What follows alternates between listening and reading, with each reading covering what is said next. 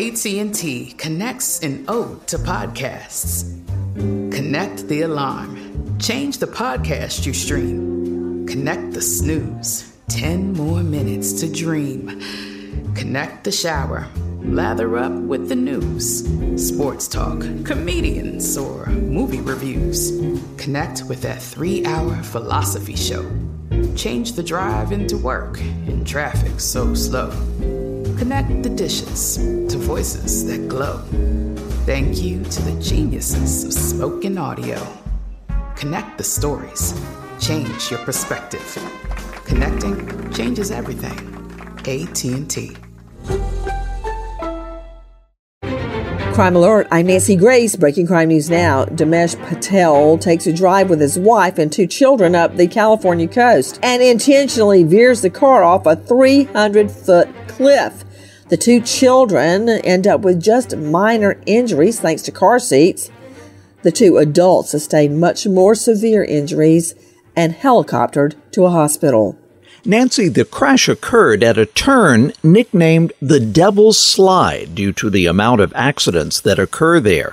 But investigators believe Patel purposefully caused the crash. Reports initially claimed the family's Tesla was in full self-driving mode when it left the roadway. But the California Highway Patrol has clarified that the driving mode did not contribute to the crash. Both Patel and his wife are now in stable condition in the hospital. Patel still recovering from his injuries. California cops standing by to put the father behind bars for attempted murder.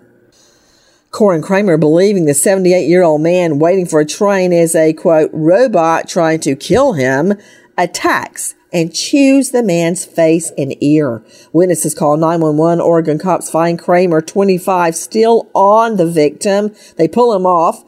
The victim rushed to the hospital for severe facial injuries. The victim's ear was completely severed, Nancy, and his facial injuries were so severe, cops could see the man's skull.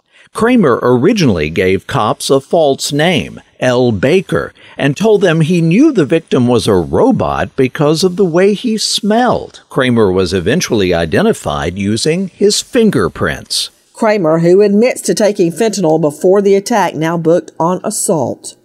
Eduardo Moreno walks into the woman's restroom at a California Panera and sticks his head under the stall with a woman inside. She screams. Moreno leaves the bathroom but remains in the restaurant.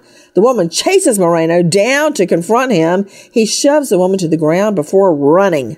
Moreno, the C E O of a tech company in Silicon Valley, may not be a first-time offender, and Nancy, police encourage other possible victims to come forward. After leaving the restaurant, surveillance video shows Moreno removing his shirt and climbing a fence after leaving the restaurant. But several minutes later, Moreno goes back inside.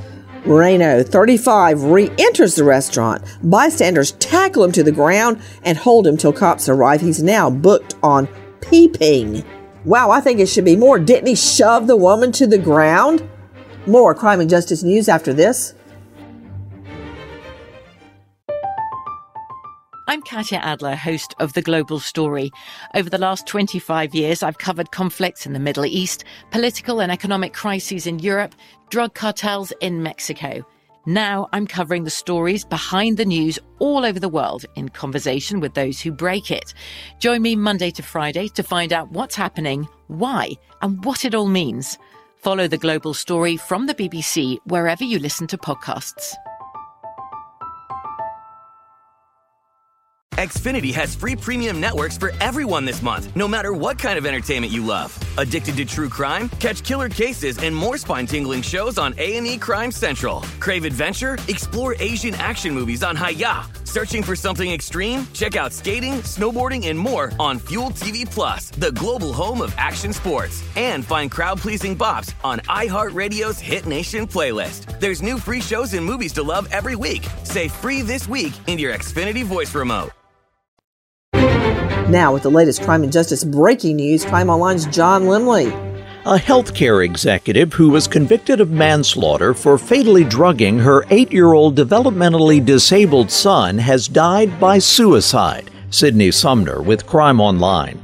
sixty-two-year-old Gigi Jordan, who was convicted in two thousand fourteen of killing her son, Jude Mira, was found dead December thirtieth in her Brooklyn home. The city medical examiner's office has ruled that the death was a suicide by asphyxia. Jordan, a nurse who had made millions as a medical entrepreneur, was charged with murder after her son's death in a Manhattan hotel room in February two thousand ten, but jurors found her guilty of the lesser charge of manslaughter and sentenced her to eighteen years in prison.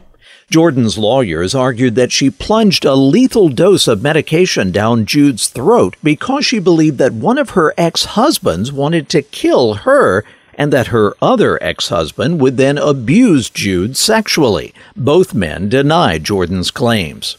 A Saint Louis man has pleaded guilty to a federal bank robbery charge in connection with a twenty twenty-one holdup in East Saint Louis, in which a security guard was shot dead. twenty-three-year-old Jaylen D. Quinn entered the plea in federal court. Wearing masks, Quinn and twenty-one-year-old Andrew Brinkley of Saint Louis entered First Bank in East Saint Louis August twenty-seventh, twenty twenty-one, and gave a teller a note saying they had a bomb. After receiving money, the two men were running toward the door when guard Ted Horn tried to intercept them. Quinn drew a semi-automatic handgun and shot Horn in the head. The pair fled in a car, and Horn was pronounced dead at the scene. The Roman Catholic Diocese of Portland, Maine, is challenging a state law that eliminated the statute of limitations for child sexual abuse, allowing a wave of new lawsuits. A motion in the first of the new civil lawsuits suggests the twenty twenty-one law is unconstitutional through retroactive changes that violate due process and vested rights. But Michael Bigos, attorney for plaintiffs, disagreed with claims that the law is unconstitutional and said the court should defer to the legislature on the matter. The motion will be argued before a Superior Court justice at the end of the month. Florida cops respond to a silent nine one one call where the caller said nothing to the operator, and they find Martin Gonzalez Garcia and Shielitz Roldan Osakio inside a home that neither one has any ties to. Roldan Osakio, glad to see the officers, and asked for help moving their belongings out of the home they broke into and stayed in for several days and a ride to the airport. The couple gets their ride, but not to the airport, straight to the jail. For the latest crime and justice news, go to crime online dot com. With this Crime Alert, I'm Nancy Grace. I'm Katia Adler, host of The Global Story. Over the last twenty-five years, I've covered conflicts in the Middle East, political and economic crises in Europe, drug cartels in Mexico. Now I'm covering the stories behind the news all over the world in conversation with those who break it. Join me Monday to Friday to find out what's happening, why, and what it all means. Follow The Global Story from the B B C wherever you listen to podcasts. Xfinity has free premium networks for everyone this month, no matter what kind of entertainment you love. Addicted to true crime? Catch killer cases and more spine-tingling shows on A and E Crime Central. Crave adventure? Explore Asian action movies on Hayah. Searching for something extreme? Check out skating, snowboarding, and more on Fuel T V Plus, the global home of action sports. And find crowd-pleasing bops on iHeartRadio's Hit Nation playlist. There's new free shows and movies to love every week. Say free this week in your Xfinity voice remote.